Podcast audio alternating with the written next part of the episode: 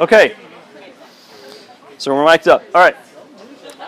So you're, you're getting a card that's coming around. The first, this, this quadrant here, step one, right? This Bible Times, author's intended meaning, that's where it says contextualize truth. Truth. Contextualize truth. So what's the truth in its context, in its original context? Um, it says under there the author's intended meaning, the aim. See, you also notice it says this is a time bound audience. This is an ancient audience. So, because there's 2,000 years of history, let's say between Mark and us, 2,000 years of history, a lot has happened in 2,000 years. Our country is barely how old? How old is our country? 300 some years? So, 2,000 years of history has happened. So, lots changed, okay? And so, when we read the Bible and then we read it with all these modern ideas into the text, we might be doing it a disservice. So, what we want to do is we want to say, okay, what's the contextualized truth? What's the what's the author's intended meaning? What did it mean to them? And uh, we need to know the historical context. We need to know the literary context, and then we can move up. Go to the next one. Search comparable parable, uh, parallel scriptures. How does this relate to other sections in the Bible? Okay. And then move over to decontextualize truth. Once we understand the truth, then we can say, okay, here's the truth in its original context, what it mean, meant to them. Okay, maybe this is what it means universally. This is what this is the timeless truth or principle that's coming out of it. So, what does this mean? Uh, what's being taught? And then after that, then we can move down to to recontextualize truth, um, applying it today. How is it significant to me? What, what's the Spirit saying to this to me through through this passage, based on what God intended for it? Um, so that's when we can get specific specific and apply it to us. Is is when we've gone through this process. Now, for some of you, this may be like the first time you've heard anything like this. Um, and, and it, can, it can seem overwhelming, but if you begin to start thinking this way, in fact, I would keep this in your Bible and just whenever you read, just review the three steps, and and it, you'll begin to train yourself to think that way, to be, begin to ask questions. Okay, what's going on there? What is it? What is it like to be a woman in the first century? What's it like to be a shepherd in the first century? What, what was a Pharisee? So when you start asking those questions, then you then you start to un- unlock several things in the text. Okay, so that's your uh, fancy. Here's a fancy word for what we just described: uh, hermeneutics or exegesis. Hermeneutics is that basically the, the it's the study of um, the, these principles of interpretation. Exegesis, which is the way we study the text, the way we is is means to literally draw out. So we're trying to draw out what God meant for the text. So that's that's how we study. That's what we do. Um, and and so, with that being said, let's let's jump to Mark. So turn to Mark, chapter one verse 1.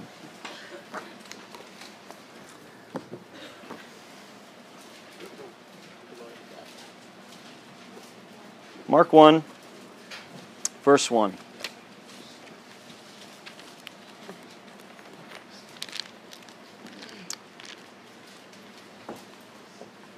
I'm going to give you some things that um, basic introduction of Mark.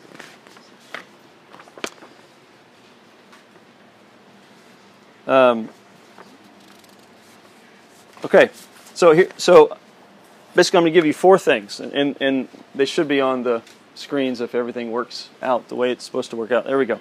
So the first one is this: the gospel. So when, when I talk about gospels, this is the gospel of Mark, and you've heard of the gospel of Matthew and Mark and Luke and John. Those are gospels. Now, that has become a genre because of these four letters. Um, so it's, it's become its own literary genre. And it, within the gospel, the gospels are mainly a narrative about who? Jesus. Jesus. Um, and so, but it, within this narrative genre, there are several different kinds. There's parables, there's hyperbole, there's there's um, there's different things. There's so so you have speeches, you have sermons, and so this is what Grant Osborne says about genre. I think this is really good. Genre is more than a means of classifying literary types. It is a it is an okay big word epistemological tool. So epistemology is the is the the study of how we learn and how we know. So do you under, do you know how you know things? There's people way smarter than us that, that study this stuff, and, and that's called epistemology. So he says, genre, understanding the genre of a text, he says, basically is a tool for unlocking the meaning of the individual text.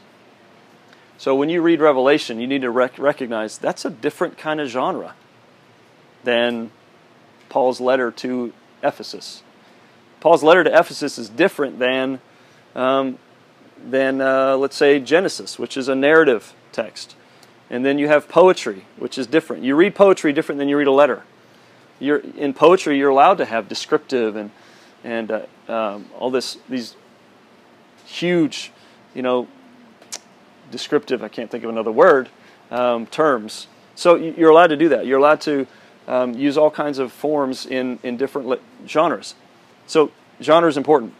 And, and the Gospels are, a, are basically a collection of teachings and events arranged into a historical narrative about the life and ministry of Jesus. But the word gospel actually uh, means what? What does it literally mean? Okay, good news. And, and this is an interesting term. So when we hear the word gospel, we always associate it with Jesus or church or something. But in first century Rome, gospel had lots of political, it had social, had spiritual implications. So um, the, when, when the first century Roman world, when, whenever the word gospel often used, okay, in, in everyday settings, it was always referring to the emperor. The good news of, of Caesar, his birth, his, um, his, uh, his uh, coming of age, his, his um, succession to the throne, his conquering other, right? So they would, they would proclaim the good news of Caesar. And Caesar, or, or, or the emperor, was, was the guy, he, they, basically, he considered himself God. The people saw him as God. He was to give life to the Roman people and peace, the Pax Romana, the peace of Rome. So, so the, the, the emperor was um, was seen as, as the one who provides all of that. So when Jesus comes in, okay, and he now takes that word that's commonly used in that, in that other context, and then he says, repent and, and hear the gospel. Okay, the gospel of God, the kingdom of God, is at hand. That's Mark 1, and we're going to get into that, that verse. Um, Jesus is usurping that term. He's taking that term, changing it, rearranging it, and saying, that's, that's me. I'm, I'm the true gospel. Um, so, so you need to understand the, the context. That helps us understand when, when that word is used. That's, what, that's what's going on in, in some of the hearers' minds. Now, let's deal with the author. Um, is Mark, obviously. It should be the next slide. We believe that it's John Mark, okay? Um, the guy who was with Paul and Barnabas on one of the missionary journeys. Um, um, but what's interesting is that Mark bases his letter off of Peter's sermons and influence. So we, we, we believe that Mark and Peter went to Rome some, some, at some point in, in the early 40s. And, and they had a ministry there, maybe late 40s, I don't know. Um, but they had a ministry there. And, and so Mark got to hear Peter preaching on a regular basis. And so we think this is where he has come, this is where his, uh, his, his understanding of Jesus, the, the life of Jesus, has come from Peter's examples. And, and now, the reason that Mark is a credible person to write is because we believe Mark was actually there with, with Jesus during that time. Um, and so it, it, we, it's said to believe that it's John Mark's family who owns the upper room that Jesus and his disciples um, were, were there for the Last Supper. And it, it, it's possibly John Mark who is the young man. It's, the only account is in Mark where this, this, when, when Jesus is arrested in the garden, and there's a young man who's grabbed, and, the, and they grab him, and, and he gets out of it, and he runs off naked. Okay? The only person who tells that story is Mark. So there's a there's a decent chance that Mark was a young man in somewhere close to the upper room, followed Jesus and his disciples to the uh, to the to the Mount of Olives, where he was arrested, and and and, and so he was present. So he, he's a reliable witness. But more than that, um, there's a there's a church historian, a church father named Papias. He was a bishop of Hierapolis, and he his ministry was between 95 and 120. Okay, so 95 would have been the year right around the, the year that John wrote Revelation. So we're talking he was he was alive. He's said to be born in in 70. Um, and so he would have been alive during this time. And he wrote uh, that, that basically Mark learned this from Peter. We don't have his work. Apparently it was lost, but a guy named Eusebius in the early 300s had it. And he quotes, he quotes Papias uh, in this statement. He says this Mark, having become the interpreter of Peter, wrote down accurately whatever he remembered of the things said and done by the Lord. Mark made no mistake in thus recording such things just as he remembered them. So, because of these two early church fathers, we're, we're tradition is, is pretty set that Mark is the, um, the author of this and that he's influenced by Peter's experiences. Okay, next is, is the audience and the date. Um, now, when it comes to the date, we, we, we don't know. Um, most likely, Mark is writing to um, people in Rome, Christians in Rome who are living in stressful times. A lot was going on in, in the 50s and the 60s in Rome. Some really, really bad emperors like Nero and Domitian were, were at the helm. And let me tell you, there is no, there is no world power, there is no um, king or president or in the, in the world today that's anything like these, these guys. Um, and so, but here's our best guess is that Mark wrote this in, this is my best guess after reading about five different commentaries on the date. It's either in the late 40s, the 50s, the 60s, but sometime before 1970 or AD 70. 1970. Definitely before 1970. Um, sometime before 70 AD, which is when which, which is when Jerusalem was destroyed. So um, there's a lot of debate about it because it's whether or not w- w- did Peter write. Sorry, did Mark write this before Peter died? Peter died approximately in 64.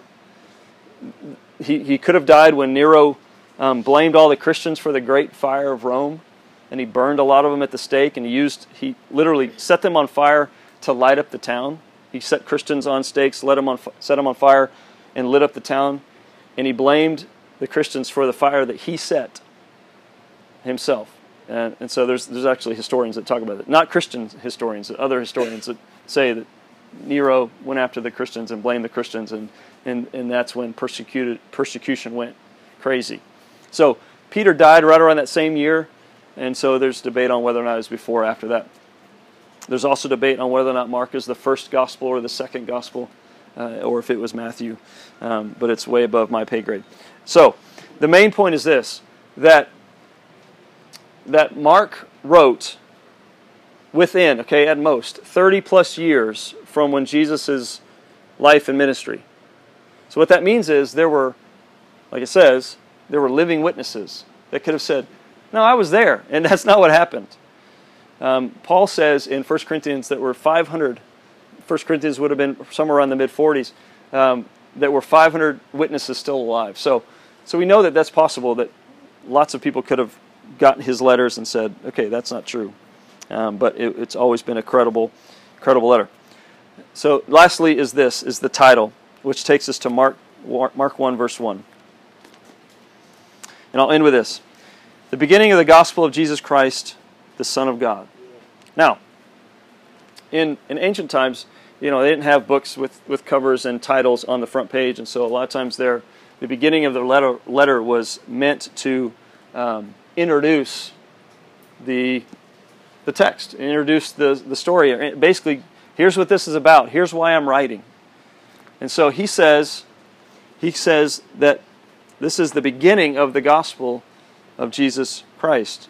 So the question is, why does he say beginning? Um, why does he? Why would he use the word beginning? And what he means by that is, is not this is the beginning of my letter. What he means by that, this whole letter, the whole letter is the beginning of the gospel of Jesus Christ, the Son of God. Well, here's here's why that's significant. It's significant significant for a couple reasons. Okay, the first is this. It helps explain why Mark ends the book so abruptly. Okay? In, in, in Mark 16, verse 8, basically, here's what's happening. It, the, the last verse of the book, okay? In fact, if you want to turn there, flip there. Mark 16, verse 8. I'm going to um, tease you with something that we won't deal with until April. Here's what I'm saying. The last verse of, of Mark's letter is 16:8, which says, "And they went out, meaning the women, um, from the tomb." Well, the, the disciples went out from, from the tomb, for trembling and astonishment had seized them, and they said nothing to anyone, for they were afraid. Now, you notice there are other verses there. So why would I say that's the last verse? Because those verses don't belong here, actually. That's the teaser. You'll have to wait till April to figure out why. Um, you, let, let me say this: this isn't the only text in the Bible that actually that's in the Bible that shouldn't be in the Bible. So I'm saying is Mark didn't write those words that follow. That's what I'm saying. No, okay, we're good.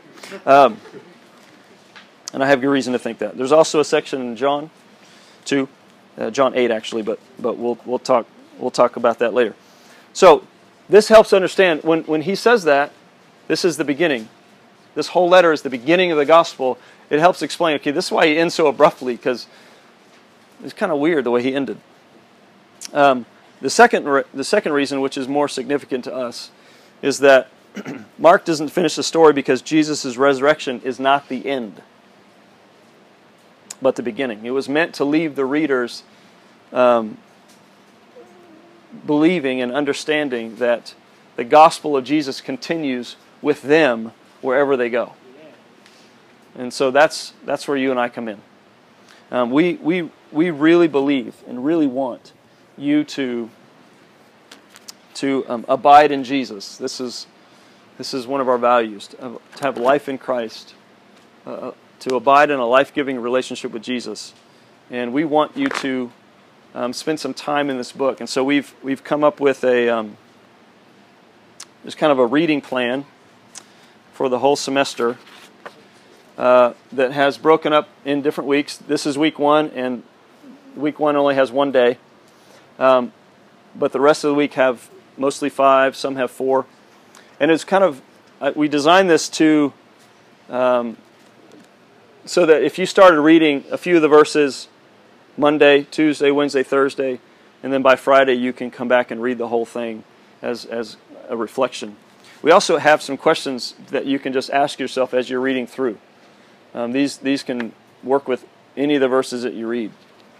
So, we're going to pass this out, let this kind of go around, and then um, back here.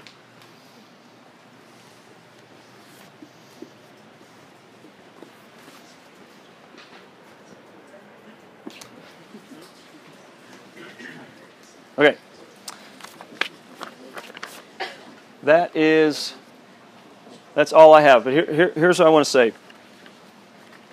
Um, that you know, we, we really do want to challenge you to spend some time in God's Word, and, and this is just a practical way to do that.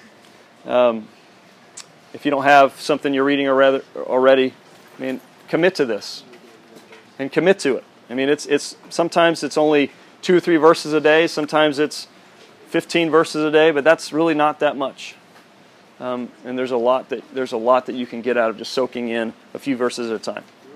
So, with that being said, I'm gonna we're gonna take a two minute break, and then Drew's gonna come up and, and he's gonna walk through this process that I just talked about. All right.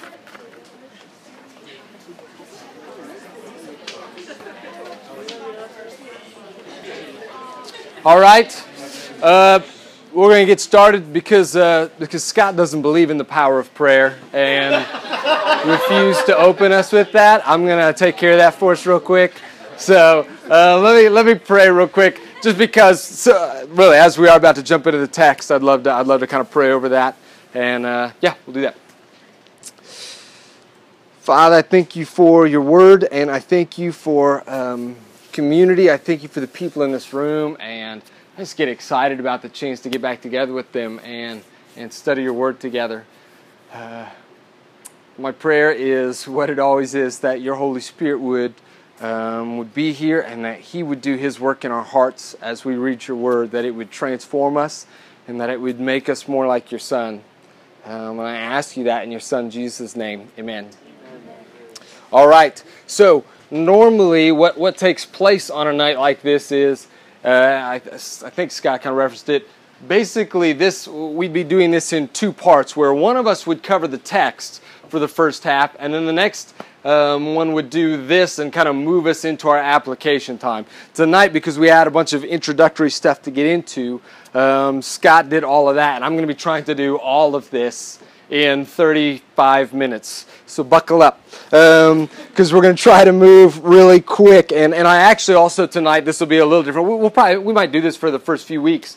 Um, um, but for tonight, especially, I want to actually kind of show you where we are in the process as I'm studying. So I'll kind of point that out as we go. So, anybody want to guess where we're going first? There. Okay. So, starting at the starting point in Mark 1, we're going to be covering the first 15 verses of Mark tonight.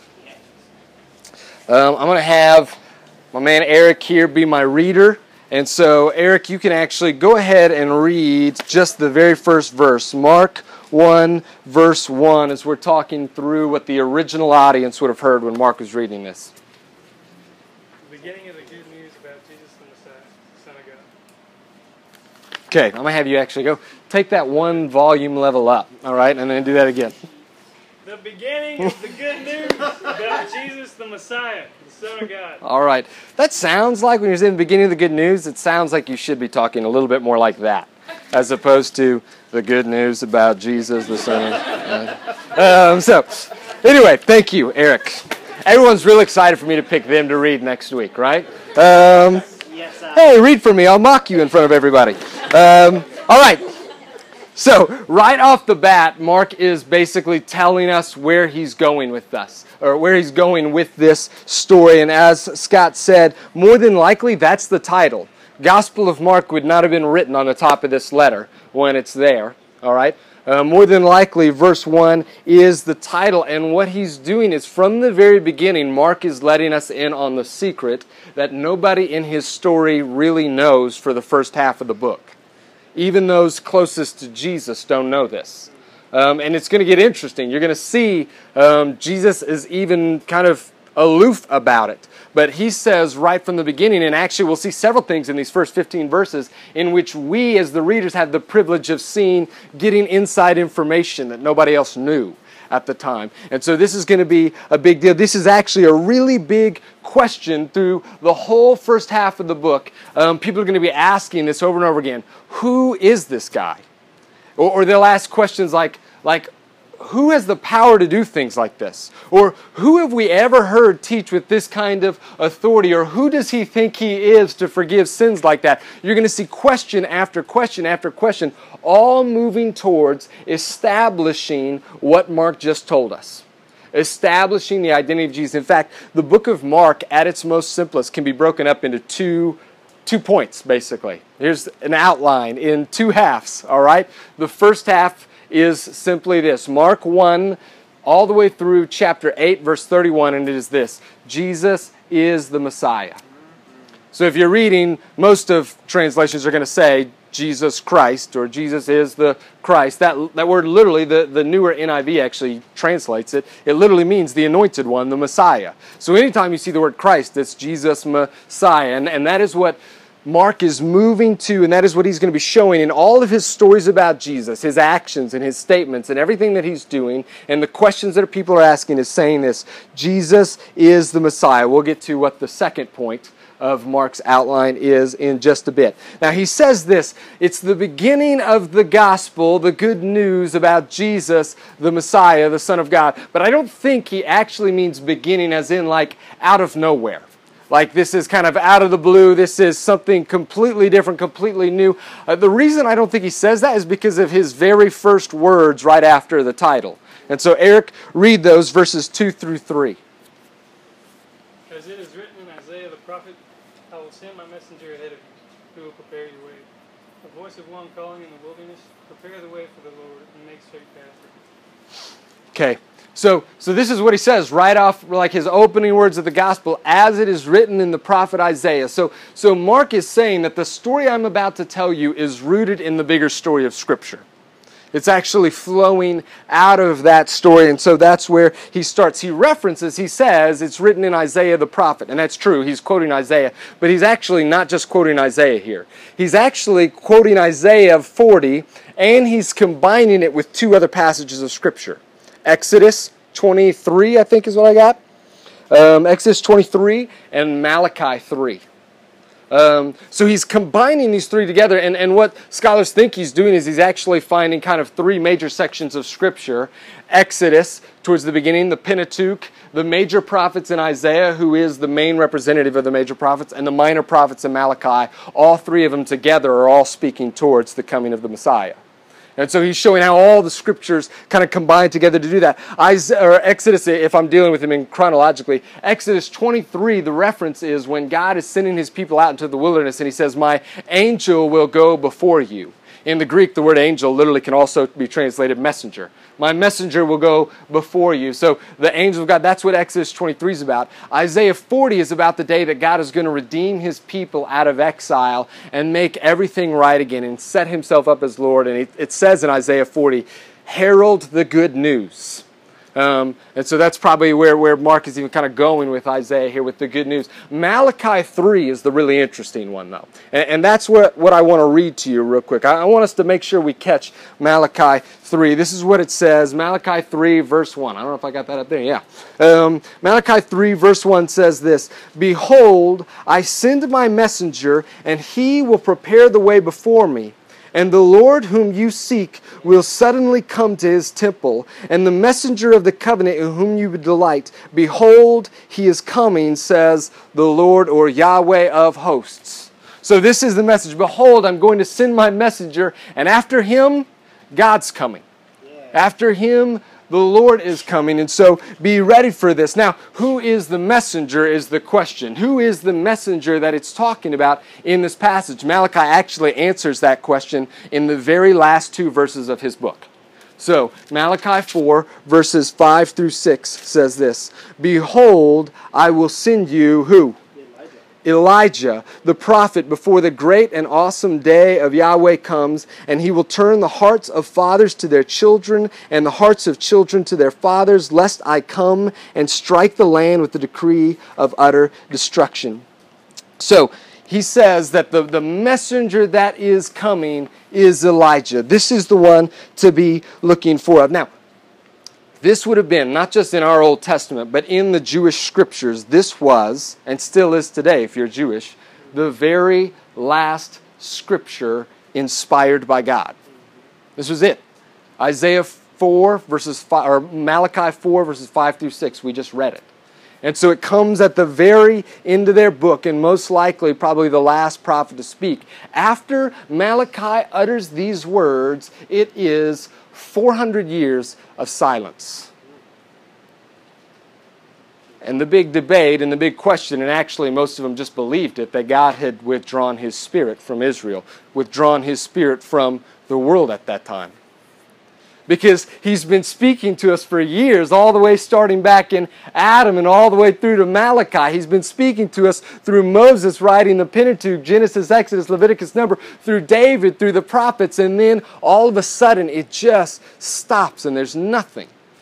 But we got this one last little promise that I'm going to send my prophet Elijah, and after Elijah comes, then I'm coming then God Himself will come. And so the people looked for this. They longed for this. They could not wait for this day when Elijah would come back because they knew when he came back that something new was going to take place, that God Himself was coming. Eric read Mark uh, 1, verses 4 through 6. And so John the Baptist appeared in the wilderness, preaching a baptism of side, and all the people of Jerusalem went out to him. Confessing their sins, they were baptized by him in the Jordan River. John wore clothing made of camel's hair, with a leather belt around his waist, and he ate locusts and wild honey. Okay. So, so catch this here. He says this. John, we'll, we'll get back to kind of the baptism and the ministry, but I want you to catch that last verse. John wore clothing made of camel's hair and a leather belt. Um, now, this is kind of strange because Mark moves pretty quick and he gets into some details here, but you can tell he's ready to get to the action. He doesn't, unlike Luke, spend any time talking about John the Baptist's background. Doesn't tell you where he came from, doesn't tell you how long he's been doing ministry, doesn't tell you who his parents are, doesn't tell you that he's actually related to Jesus, as Luke wants to make sure to do, doesn't do any of that. But for whatever reason, he wants to talk about his wardrobe, right? Wants to talk about his diet and wardrobe. Why? That's a question that needs to be asked when you read the scriptures. Why would the writer choose to talk about this when there are so many other things he could have been writing about? He chooses to talk about this. And, and I always like, as a kid, I just always thought it meant that John was like half crazy, right? He, uh, like, he, he's a good dude, says a lot of great things, but like, you don't want to be like in an alley with this guy. He eats, you know, like he eats bugs and stuff, you know? And so, so why does, why does John, why does Mark want to make sure to tell you this? You don't, you don't see this in any of the Gospels. Too many people describing what somebody wears. Here's why. Because the clothing that he's describing are the exact same clothes we see Elijah wear in 2 Kings 1. He's giving you a clue as to who John the Baptist is. He's, he's hinting at what's taking place here. And Matthew, actually, just to make sure we're clear, Jesus says in the book of Matthew, John the Baptist is the Elijah who was to come. That's what he says. Now, we don't mean like reincarnated, like Elijah comes back as John the Baptist. We mean the prophet that will come in the spirit and power of Elijah. That's how Luke describes it. That he comes in the spirit and the power of Elijah. And so Mark wants to make sure that you know this is happening. Now, catch what Mark is doing here. Mark just took the very last words of the Jewish scriptures and then 400 years of nothing and Mark picks his story up right there from those words and goes in. He takes the very last words uttered by God before everything closes up, the heavens close up, and we hear nothing else. And Mark says, No, no, the story continues from there. In fact, we're getting to the good stuff, is what Mark says. We're getting to the climax of the story. And I love that idea that Mark takes the end and moves into where we are now. Now, as a part of John's ministry, one of the major things he's doing is he's baptizing people. That's why he gets the name, you know, John the Baptist, in case you weren't catching that one. Um, he that wasn't his denomination, just in case any of you guys were wondering. Um, so he, he, he's baptizing people out there, and this would have actually been a little bit strange because baptism was not something that a normal Jew just went and did. Baptism was what you did if you were a Gentile and you wanted to convert to a Jew, to become a Jew. That and circumcision. You had to do both. Baptism was the easier part. Okay, um, so you, you, that's what you did if you wanted to convert to Judaism. That's not what you did if you were already a Jew. Now, if you were Jew and you had defiled yourself, um, uh, like you made yourself ceremonially unclean and unfit to be in the presence of God's people and to come to the temple to worship, then you would go through kind of a ritual cleansing, a ritual bathing. But like the normal Jew doesn't get baptized, and so when John stands up and says, You need to be baptized, repent and be baptized, he's making a statement. He's saying that you are basically not in any better spot than the Gentiles. Something new needs to take place in you. Like there needs to be a renewal, not just of specific defiled people, the whole nation. Something new needs to be done here. There needs to be renewal. Now, you'd think people would get really offended by this, and I imagine some people did, but it says here that like the people come out in droves like they're, they're just like rushing to him to hear John, the crazy bug eater, yell at them, right? And, and to get baptized. And they're confessing their sins. But he says when you do that, you get forgiven. And so it's this amazing thing he's doing out of the Jordan. But he's not just baptizing, he's also preaching. He's proclaiming some good news. And here's the main message that he's proclaiming in verses 7 through 8. Eric? This was his message. After me comes the one more powerful than I, the straps of whose sandals I am not worthy to stoop down and untie. I baptize you with water, but he will baptize you with the Holy Spirit. All right, so real quickly, and, and we'll just kind of move through this, but um, he says this I bab- after one is coming one mightier than me, and, and I'm not even worthy to, un- to, to bend down and un- uh, untie the straps of his sandals, which would have been for the lowliest of servants in the house. And, and John says, I'm not at that level compared to this guy. And here's why because I'm baptizing you with water, this baptism for repentance uh, and, and for kind of confession, forgiveness of sins. But, but he's going to come and baptize with the Holy Spirit. That's a radical statement because in the Old Testament, nobody ever had any ability to do that before. First of all, in the Old Testament, nobody had the Holy Spirit living inside of them. Like all you could ever get in the Holy Spirit was what we call the filling of the Spirit, which is where He comes on you temporarily to kind of empower you for a task. Nobody, nobody before John the Baptist starts saying this had ever experienced the indwelling, which is where He takes up permanent residence in you. And nobody, even those who did get the Spirit, none of them could bring or give the Spirit to anybody else. Like that wasn't them. And so when John says somebody's coming, like this is something only God can do. And he says there's somebody who's coming who's going to give you the Spirit, who's going to bring the Spirit. That's radical. That's unheard of. And, again, the talk was that the Spirit's been gone, that God withdrew him. Uh, but now John says someone's coming who can bring him. Read verses 9 through 11. At that time, Jesus came from Nazareth in Galilee and was baptized by John in the Jordan. Just as Jesus was coming up out of the water, he saw heaven being torn open and the Spirit descending on him like a dove. And a voice came from heaven You are my Son, whom I love. With you I am well pleased. Okay, so there's a word there in, in this version, what Eric just read says, just as Jesus was coming out of the water. In, in the Greek, it's euthus, and, and it means immediately. That is one of Mark's favorite words in all, like all scripture. Okay, so it's used in the New Testament, this word, 51 times. 41 of them are Mark. So he uses it over and over and over again, and it's a way of kind of pushing the pace of his letter. And you'll just see it over and over again. Immediately this happened, immediately this happened, immediately this happened. And he's just trying to move us forward in the text. So here's a question If John is baptizing for the confession and the repentance for your sins, the forgiveness of your sins, then why is Jesus getting baptized? Why does he go out and get baptized if we believe that he's sinless, the sinless Son of God? Then what's he doing out there?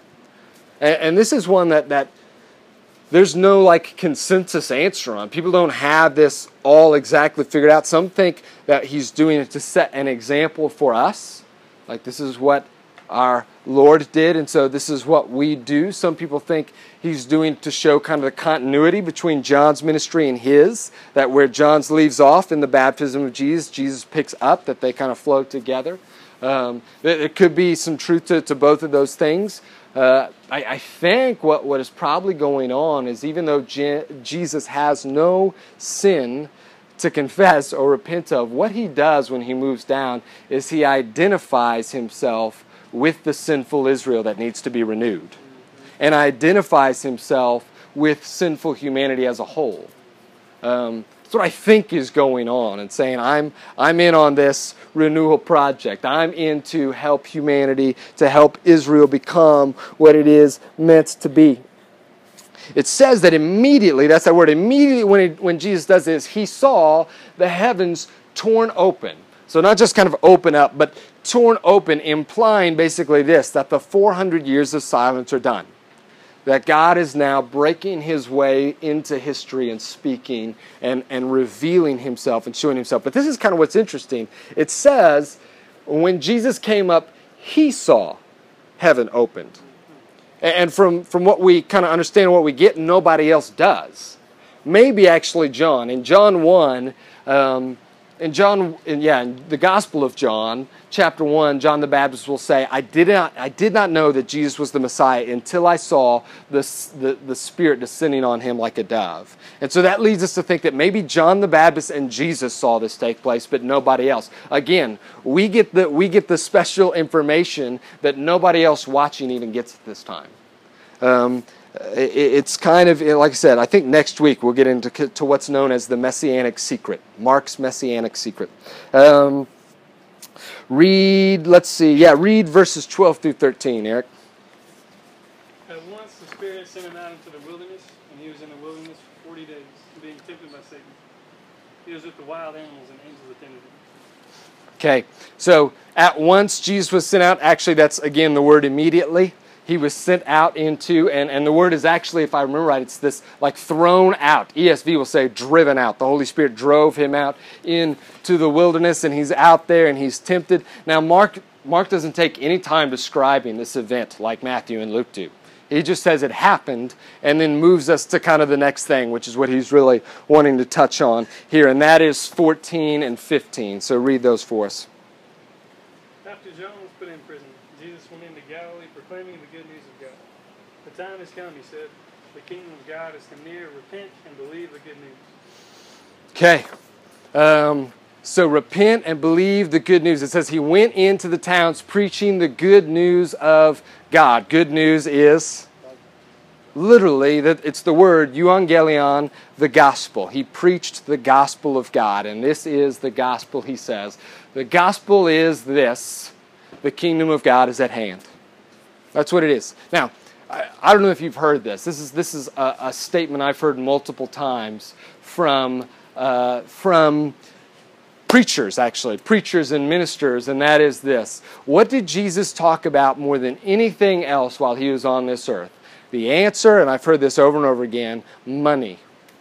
Jesus talked about money more than anything else in his entire ministry. Um, and that's just not true. Okay, the last person I heard say was a campus minister from OU, which totally makes sense. Um, so I, I, remember hearing that, and, and actually it does, it, it, it rings true. It's almost true if, if you start to read it enough, because Jesus, perhaps, and I haven't done like the actual study where I'm counting the words, but I think you could argue that Jesus uses money or economic imagery more than anything else, but he's almost always using economic imagery to describe, to, to give a parable of, to give a metaphor for the kingdom which is what he talks about more than anything else in his ministry. What does Jesus talk about more than anything else? What does Jesus say is the gospel when he shows up and talks? What does he say, man, I got to get into the villages so I can preach this over and over again the kingdom, the kingdom, the kingdom. And it is central to his ministry. It is central to the Gospel of Mark, and so we got to make sure that we understand it if we're going to be able to move forward in, in Mark's Gospel. And here's where we move. We've just studied the text, tried to get what Mark was saying and, and the background and the context. Now we're going to start talking about a timeless truth out of it, and specifically, we're going to wrestle with this idea of the kingdom.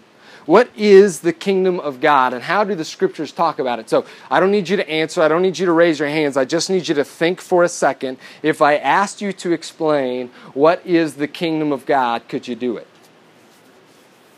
What is the kingdom of God? See, because I've, I've actually asked this question a number of times and, and gotten a number of kind of blank stares back from Christians as I describe this.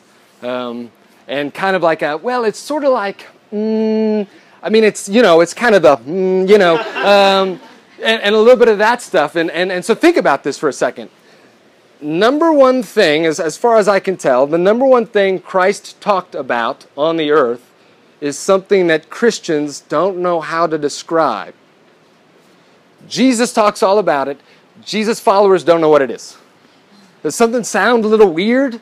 About that to you? Like, like that we struggle to get a picture of what the kingdom is. What, what does he mean when he says the kingdom of God is at hand?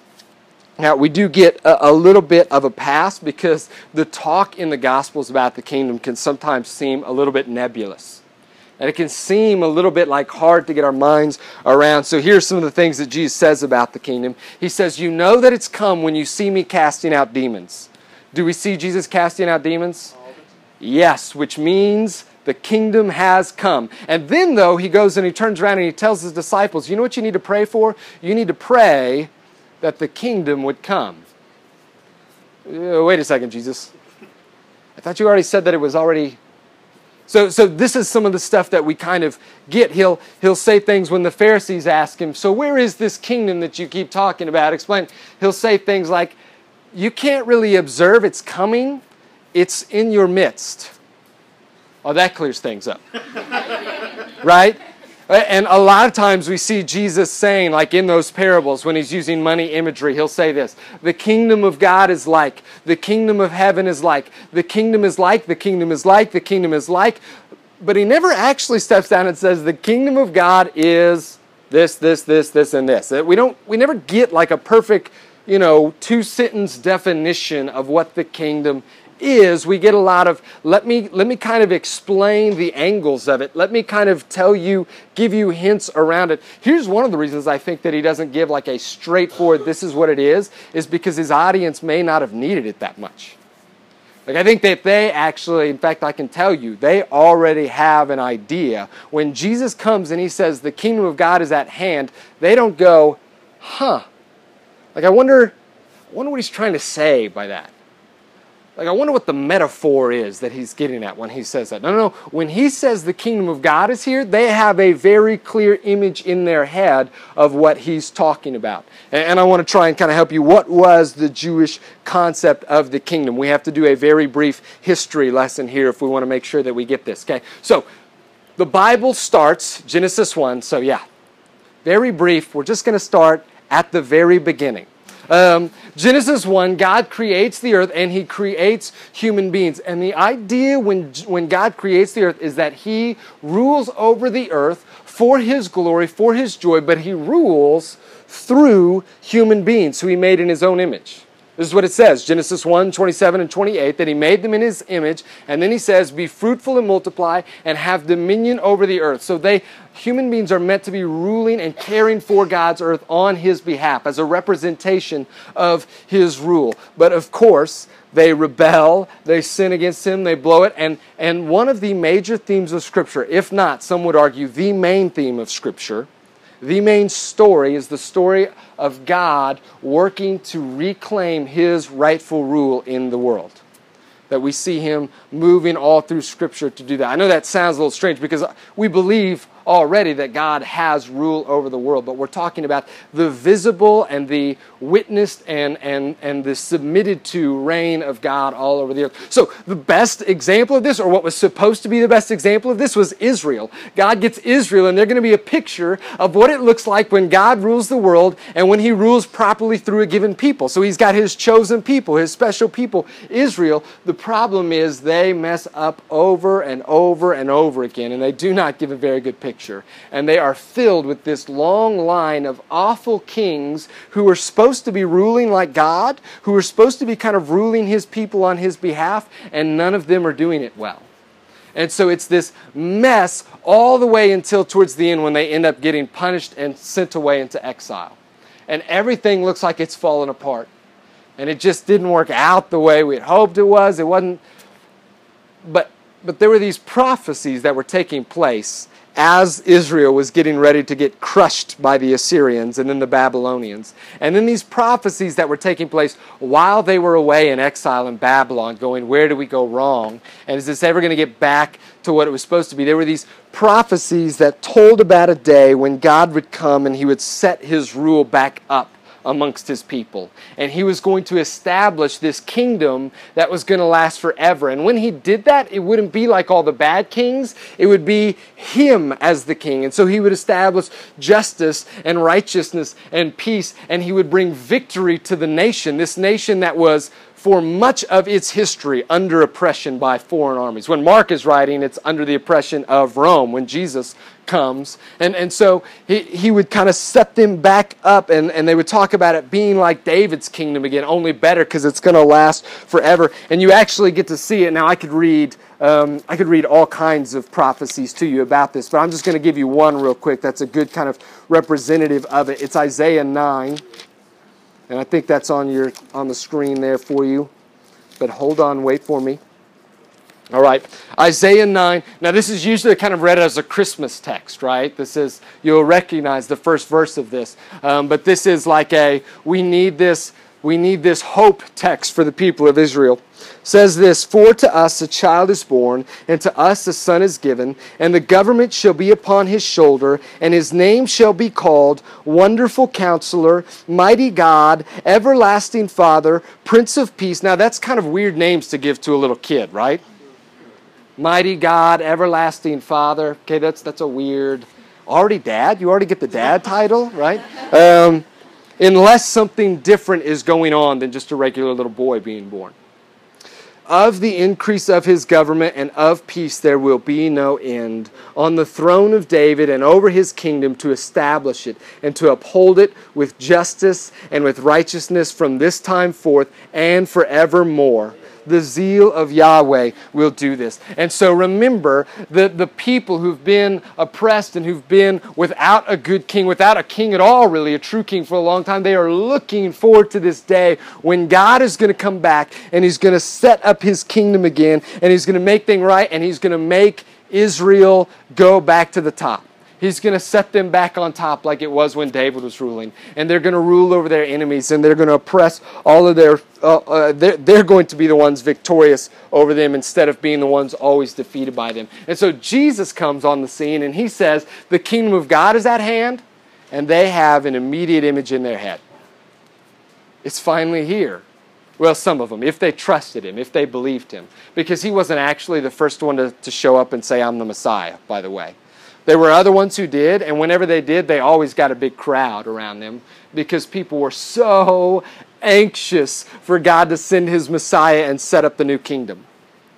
This is what they were looking for the victory of God and his kingdom reigning in Israel and setting them up back to where they ought to be, the world power they ought to be. Question when they thought that that was the kingdom, were they right?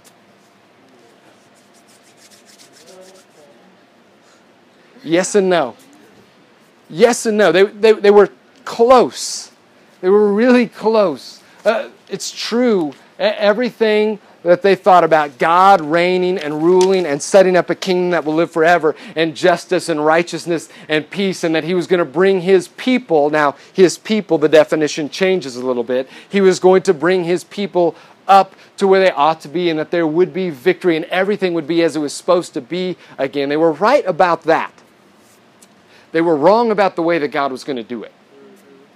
They were wrong about the way that he was going to accomplish it. They assumed that what it was going to be, and this is what every Messiah around Jesus' time did, was they came and they amassed together an army.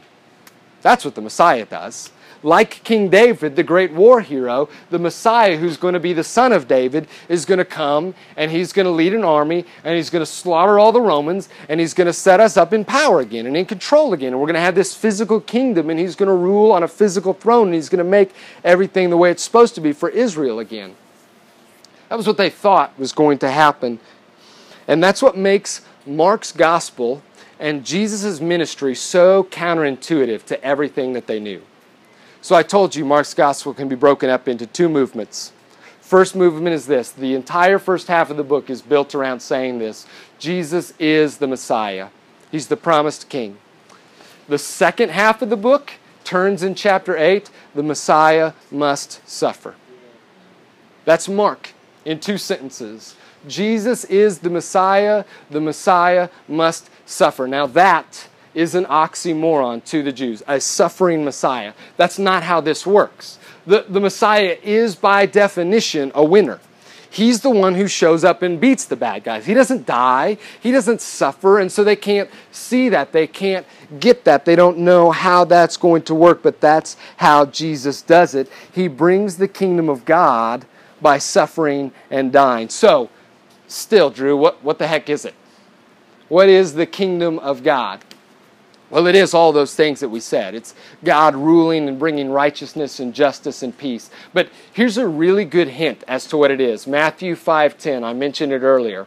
It's from a very actually it's sorry, Matthew 6:10, and it's from the Lord's prayer. It's one of the first first lines out of it. Jesus says this that you pray this first Father in heaven, hallowed be your name. And then he gives these two ideas, and what they are is there are these two prayers, and they're parallel phrases. They mean basically the same thing. Your kingdom come, and what? Your will be done, on earth as it is in heaven. Here's, here's Drew's sentence definition of the kingdom the kingdom is anywhere that God's rule is recognized and submitted to. Where things are, and I'm just adding, you don't have to write this part, where things are the way they were meant to be, where everything is made right, when the sickness and the death and, and the evil is all undone, that's where the kingdom of God is. And so the kingdom of God was in the Gospel of Mark everywhere that Jesus went. Literally, where Jesus sits. When Jesus goes into the Jordan River, the kingdom of God is in the Jordan River. When Jesus then moves out into the wilderness, the kingdom of God is in the wilderness. And when Jesus then goes up and he begins his ministry in Galilee, the kingdom of God is there. Everywhere Jesus goes, you start to see, and that's why he does the miracles. That's one of the reasons he does the miracles. It's a demonstration of what God intends and what God is going to do. There's not going to be sickness anymore. There's not going to be demon possession and oppression. The truth is going to be proclaimed. This is the kingdom of God. And here's the crazy thing everywhere Jesus went, the kingdom of God was. And then when he dies on a cross and he redeems us and he makes us new, brings us to the Father, and then does this, places his spirit inside of us, that means wherever you go, the kingdom of God is. When you go, when you leave here tonight and you go back into your apartment, doesn't matter what kind of roommate you have, the kingdom of God is in your apartment. That's because that's because you go there and the Spirit goes with you, enables you to live this kind of kingdom life. So the kingdom is with you wherever you go. And this leads us to this question Is your life marked by the kingdom? Does your roommate know when you go back to the apartment that the kingdom of God is there? Like, can they even tell the people in your class? Do they see the kingdom of God? I mean, is, is your life marked by that? Here's this, I, love this passage. This is Colossians 1, verses 13 and 14. For he, that is God, has rescued us from the dominion of darkness and brought us into the kingdom of the Son he loves, in whom we have redemption, the forgiveness of sins. So each and every one of us were brought when we came to know Christ. If you are a Christian, if you are a follower of Him and you've placed your hope in Him, you were brought into this kingdom. But that means something though. Like if you're brought, a kingdom always has a what? King. And everyone always, always, there's not like, you don't pick the days that you do this. Every part of your day is spent in obedience to Him like every part of my life there's no there's no kingdom i've ever heard of where it's like well sundays is when we really kind of obey the king and then the rest of the days you just do whatever you want. You know what i mean? Like that's there's no kingdom like that. Sundays and thursday nights then we, we show up and we listen to what the king wants from us. But the rest of the time like no no in a kingdom the king always rules and you always do what the king says, and that means that every part of your life is owed in allegiance to him. You were brought into his kingdom. He's your king, you do it. Now, the other great news about this, the bad news is you're terrible at it, okay?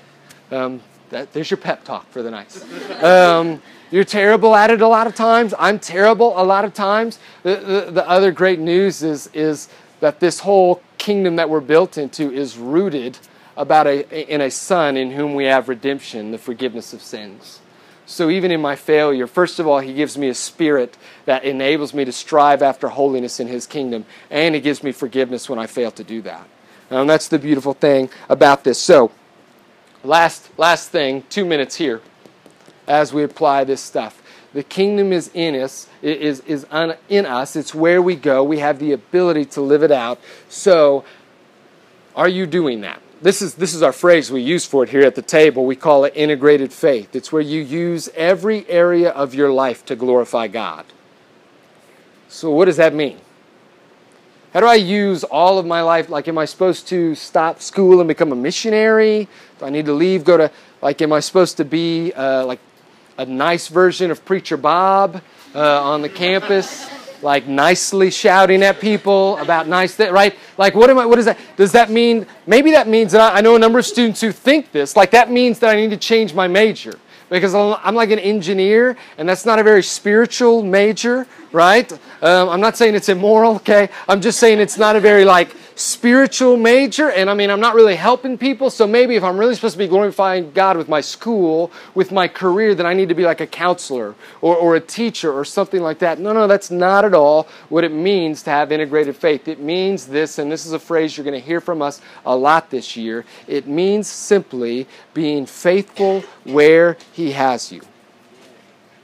You ever thought that maybe like the class you go to tomorrow at 9, like maybe that that's not an accident that you're in that class? You ever thought that like the club that you're in, engineering club, I don't know, I'm sure that's not a real name of a place, but uh, whatever, any sort of club or extracurricular activity that you're in, ever thought about the, the apartment or the roommates that you have that that might not be an accident? And, and the call on your life as a part of God's kingdom is simply where you are in that place to be faithful with it. Um, some of you are still going, yeah, I still don't know what that means. Still don't know what that looks like. Good news is we got a year to talk about it. And so that's what we're going to be doing through the Gospel of Mark, is talking about what it looks like to live in the kingdom that Jesus set up here on earth. I'm excited about that, and I hope that you guys are too. Um, we're done, but we do have, we're not done, done. I mean, we're done listening to me talk, but we will have some food here, and we want to hang out for a little bit. It's nice so we can kind of get into the parking lot if we need to. So we're done. What? Yeah, real quick, just one last reminder. Listen, if you want to be in a table group, just want to make sure you know this. If you want to be in a table group, you need to be at our 7 o'clock meeting next week before the table. If you can't make it to that, you need to talk to Rachel or Scott or myself. Otherwise, be there. All right. Break. This guy's